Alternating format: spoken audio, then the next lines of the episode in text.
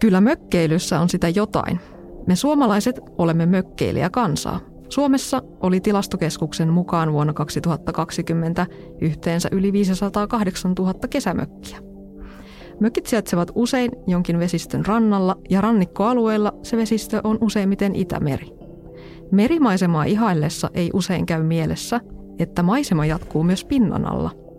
Ja voi olla, että oman mökkirannan läheisyydestä löytyykin alue, joka on kansainvälisesti tunnustettu ekologisesti tai biologisesti yhtä merkittäväksi kuin esimerkiksi Punaisen meren koralliriutat tai Antarktiksen meriluonto. Näitä alueita kutsutaan emmoiksi ja niitä sijaitsee Suomen merialueilla tällä hetkellä 87. Mitä emmat oikein ovat, missä ne sijaitsevat ja mikä tekee emmasta emman? Näihin kysymyksiin kuulet vastauksen tässä Vedenalaisen varjelijat podcastissa, jossa Metsähallituksen meritiimin asiantuntijat vievät sinut pintaa syvemmälle. Snorkkelin ojennan minä, Metsähallituksen luontopalvelujen viestintäsuunnittelija Saara Kallio.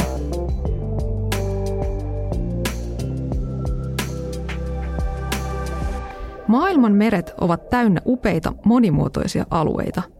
Itse olen ihastellut niitä lähinnä National Geographicilta ja Netflixistä David Attenboroughn opastuksella. Näillä alueilla kasvaa koralleja, ui upeita värikkäitä kaloja tai valaat puhaltelevat ilmaa jäälauttojen seassa. YK on ilmastokokouksessa vuonna 2008 määriteltiin kriteerit, joiden avulla voidaan tunnistaa meristä ekologisesti tai biologisesti merkittävät vedenalaiset meriluontoalueet. Niitä on lähes kaikilla merialueilla ja myös Itämerellä. Meillä näitä alueita kutsutaan suomeksi emmoiksi. Metsähallituksen luontopalvelun meritiimi on ollut mukana kartoittamassa, valitsemassa ja rajaamassa Emma-alueita, ja tänään studiossani kanssani on yksi meidän Emma-asiantuntijoistamme, meribiologi Maiju Lanki. Tervetuloa Maiju. No kiitoksia, kiitoksia. Maiju, sä olet ollut mukana tekemässä näitä emmoja ihan alusta asti ja olet myös nähnyt useita emma-alueita pinnan alla. Miltä emma näyttää? No emmahan on monimuotoinen alue. Yhdellä sanalla ehkä voisi sanoa, että se on aina jollain tavalla erityislaatuinen. Kukin niistä emmoista omalla tavallaan, ihan kuten ihmisemmatkin ovat jokainen erilaisia, niin, niin myös nämä vedenalaiset emmat on, on jollain tavalla erityisiä. Yksi niistä saattaa olla tosi monimuotoinen. Siellä saattaa olla valtavasti erilaisia lajeja, erilaisia pohjanlaatuja, kirkasta vettä, sameaa vettä. Ihan mitä tahansa veden alta voi löytyä. Toinen saattaa taas olla vesikasviviidakko. Siellä saattaa olla läpitunkematonta ärviä viidakkoa, josta, josta ei varsinaisesti läpi näy, mutta se saattaa olla esimerkiksi kalanpoikasille tosi tärkeä lisääntymisalue. Joku sitten taas saattaa olla hyvinkin tavanomaisen näköinen pinnalta ja voi olla sitä veden altakin aika, aika mitään sanomatonta. Ei säväytä varsinaisesti, mutta siitä huolimatta se saattaa olla aika ainutlaatuinen jollekin tietylle lajille tai, tai ö, ekosysteeminä erittäin tärkeää usealle eri lajille yhdessä. No, miten emmat syntyivät? Maailmassa on 321 tällaista EPSA-aluetta, jotka on määritelty maailmanlaajuisesti ekologisesti, ekologisesti tai biologisesti merkittäviksi meriluontoalueiksi. Sitten vihdoin tuossa muutama vuosi sitten saatiin Itämeri mukaan, eli Itämereltä saatiin määriteltyä vaikuttavalla asiantuntijatyöllä muutama, muutama tämmöinen erityinen meriluontoalue. Eli siellä Suomen, Suomen merialueelta on mukana Itäinen Suomenlahti, Ahvenanmeri, Ahvenanmaa ja Saaristomeri, Merenkurkun saaristo ja Perämeren pohjoisosa. Nämä alueet on kuitenkin tosi suuria ja ne on aika karkeasti rajattuja. Ja kuten me suomalaiset hyvin tiedetään, niin ei tuommoisesta noin isolta alueelta voi, voi sanoa, että missä ne oikeasti kaikkein tärkeimmät kohteet on, missä meillä on kaikkein monimuotoisimmat paikat, koska noin isolle alueelle mahtuu monen monta saarta ja monen monta salmea ja toisaalta monen monta kaupunkia ja toimintoa. Ja niin sitten me täällä Suomessa päätettiin listata ne meidän omat rannikkomme tärkeimmät meriluontoalueet. Eli missä, millä on kaikkein suurin merkitys meidän meidän meriluonnon selviytymiselle Itämeressä. Ja niin sai alkuunsa tämä Emma-työ, eli Suomen ekologisesti merkittävämmät medenalaiset meriluontoalueet tunnistava työ. Tämä alueiden määrittely ja rajaus oli pitkä prosessi, jossa oli mukana lukuisia meriluonnon asiantuntijoita. Oli niin Metsähallituksesta, Suomen ympäristökeskuksesta, elykeskuksilta ja sitten, sitten myös paikallisia henkilöitä, jotka tuntevat alueita hyvin. Ja tähän Emmaan mukaan otettiin vain sellaisia alueita, joista oli jo valmiiksi paljon konkreettista tietoa ja nimenomaan tutkimustietoa vedenalaisesta luonnosta. Eli missä tiedettiin, että siellä on tiettyjä uhanalaisia vesikasveja, on paljon tietoa makrolevistä, selkärangattomista eläimistä, eri luontotyypeistä, geologiasta, kalojen lisääntymisalueesta ja, ja sen sellaisesta. Ja lisäksi sitten matemaattisen mallinnuksen avulla niin saatiin sitten tehtyä alustavia arvioita parhaista alueista, joista ei vielä ole tietoa, mutta rajaukset varsinaiset, eli siis mistä, mihin nämä emmojen rajat vedettiin, niin ne tehtiin vasta sitten niiden oikeiden todellisten havaintojen ja toisaalta asiantuntijoiden paikallistuntemuksen perusteella. Ja tässä vaiheessa Suomen rannikolta tunnistettiin sitten 87 tämmöistä ekologisesti erityisen merkittävää merialuetta. Ja toivottavasti tiedon lisääntyessä jatkossa niin näitä emma-alueita sitten voidaan lisätä, lisätä tähän listaan, kun me niitä tunnistetaan. No nyt mulla heräsi tällainen kysymys, että mikä tekee Emmasta Emman?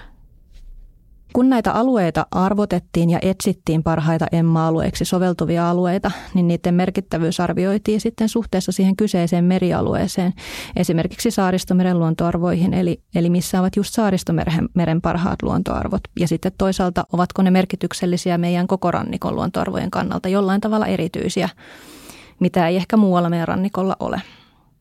Eli ei vertailtu saaristomerta Punaisen meren koralliriuttoihin, vaan nimenomaan tähän meidän omiin, omiin alueisiin.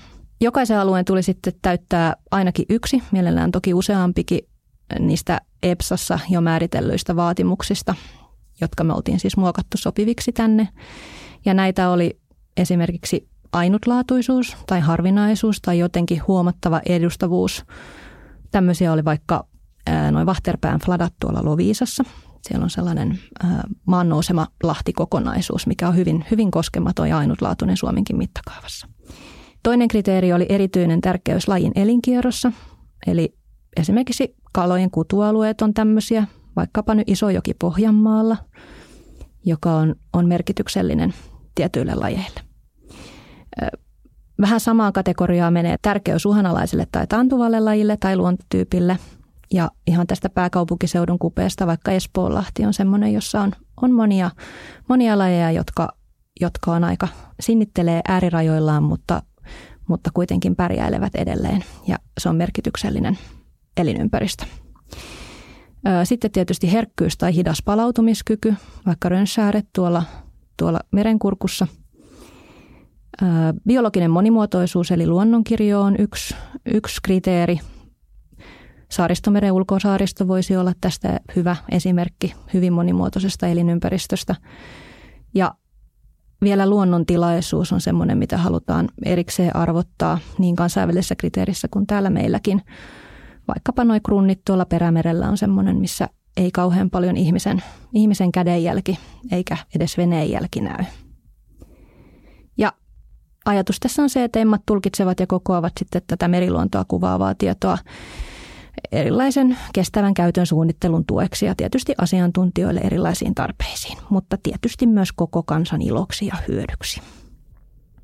No nyt on pakko tarttua tuohon ja alkoi kiinnostaa, että millä tavalla siis näistä emmoista voi olla iloa ja hyötyä meille kaikille?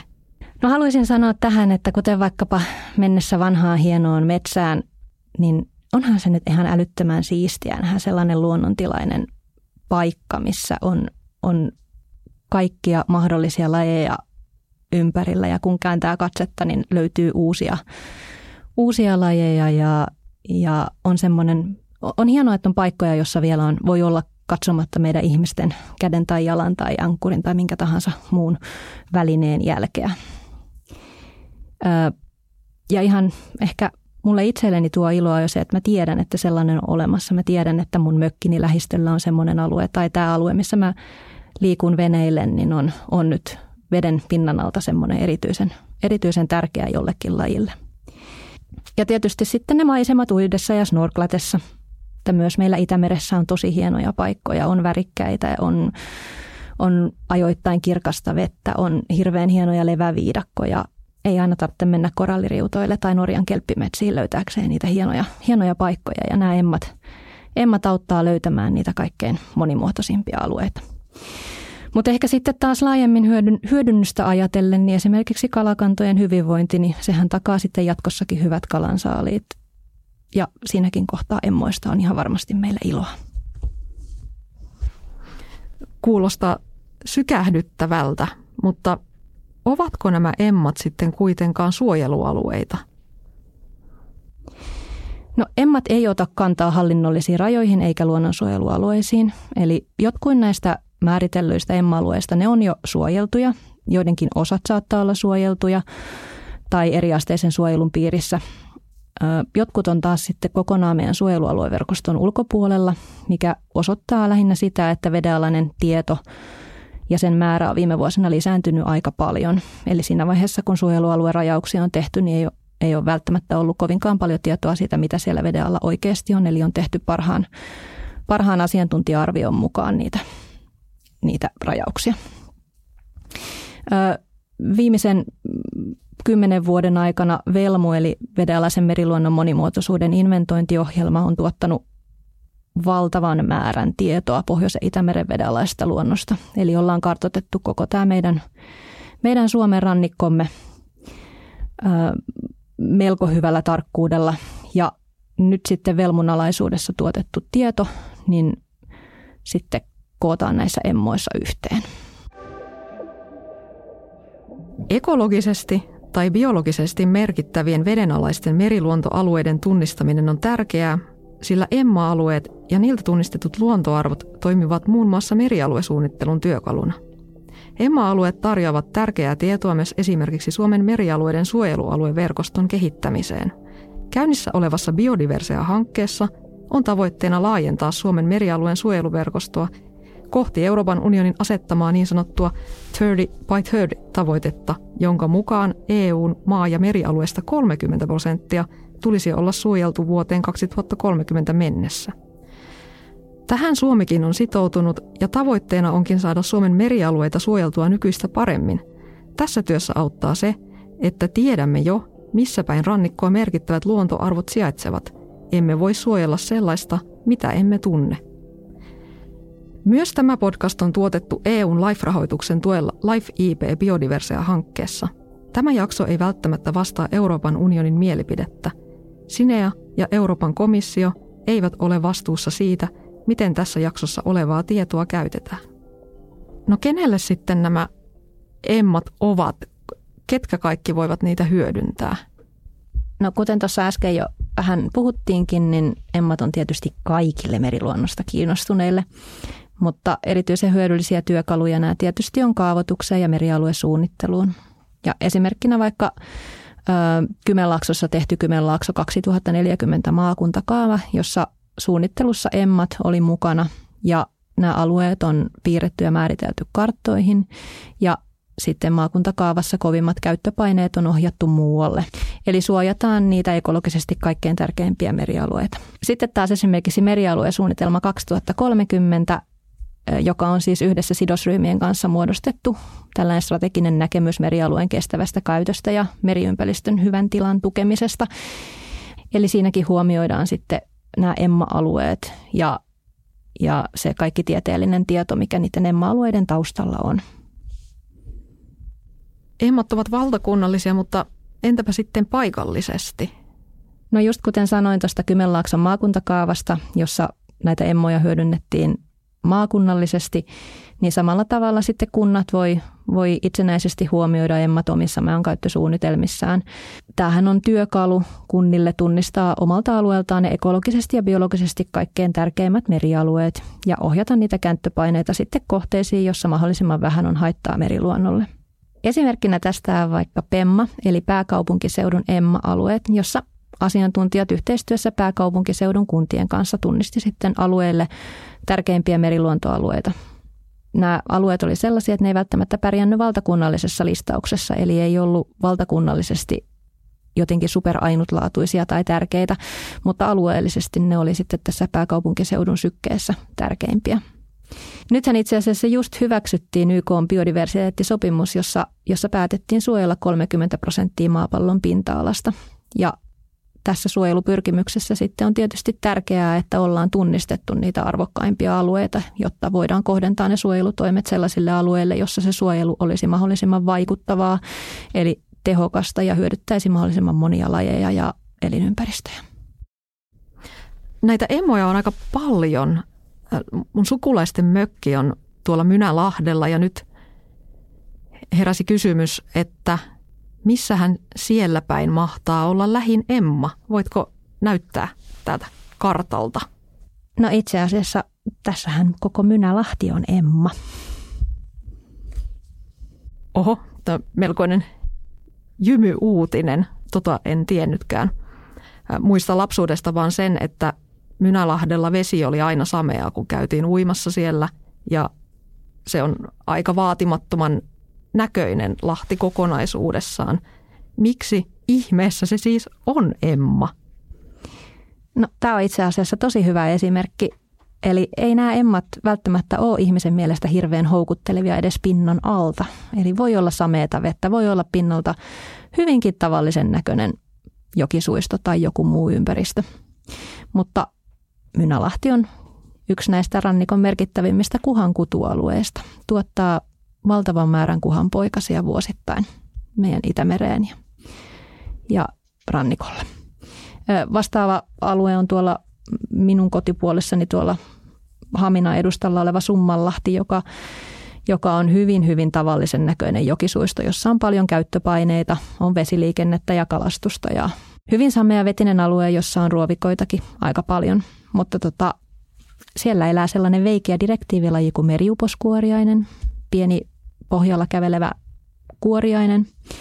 Ja lisäksi ihmiselle ehkä tutumpi ja merkittävämpi monesti niin on äärimmäisen uhanalainen meritaimen, joka nousee jokeen kutemaan ja uhanalainen vaellussiika muun muassa. Ja ideahan näissä emmoissa on just se, että osataan ohjata niitä paineita mahdollisimman vähän näitä lajeja häiritseviin kohtiin ja, ja tapoihin käyttää sitä vesiympäristöä. Voisiko emmoille tehdä tämmöisen turistireissun? No totta kai. Jotkut on innostunut Emma-bongauksesta, eli kerää kaikki emmat, koko sarja. Toki jonkin verran haastavaa, koska, koska veneen tarvii monesti mukaan ja osa alueesta on hyvinkin ulkona tai vaikeasti saavutettavissa, mutta jotkut on hyvinkin lähellä, lähellä ja jopa julkisten kulkuvälineiden päässä. Mutta kannattaa ottaa maskit ja snorkelit mukaan, niin saa vähän enemmän irti niistä. No onneksi Emma Pongaukseen ei välttämättä tarvitse sitä venettä, sillä emmoja on myös ihan pääkaupunkiseudun ytimessä, kuten Espoon Lahdella. Mutta siellähän näyttää aika ankealta ja samealta. Joo, tämä on taas näitä sameita, sameita kurjia paikkoja, mutta siellä elää tämä samainen meriuposkuoriainen, josta äsken puhuttiin tuossa valtavasti hienoja putkilokasviniittyjä ja ennen kaikkea se on alueena tärkeä, koska se on ainutlaatuinen tässä etelärannikolla kovien käyttöpaineiden keskellä. Siellä sinnittelee moni laji paikalla, jossa, jossa periaatteessa ei pitäisi enää elää mitään, mutta siitä huolimatta ne elää siellä ja siksi se on ollut tärkeää tunnistaa niiden elinympäristöksi ja sellaiseksi, joka voi jonain päivänä olla vielä, vielä tai jälleen hienompi kuin mitä se nyt tällä hetkellä on.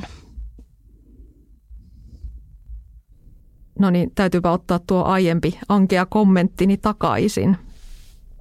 Sä olet nähnyt monia emoja omin silmin, sillä sä toimit myös sukeltajana meritiimissä. Mikä on suosikki emmasi tai suosikki muistosi emmoilta?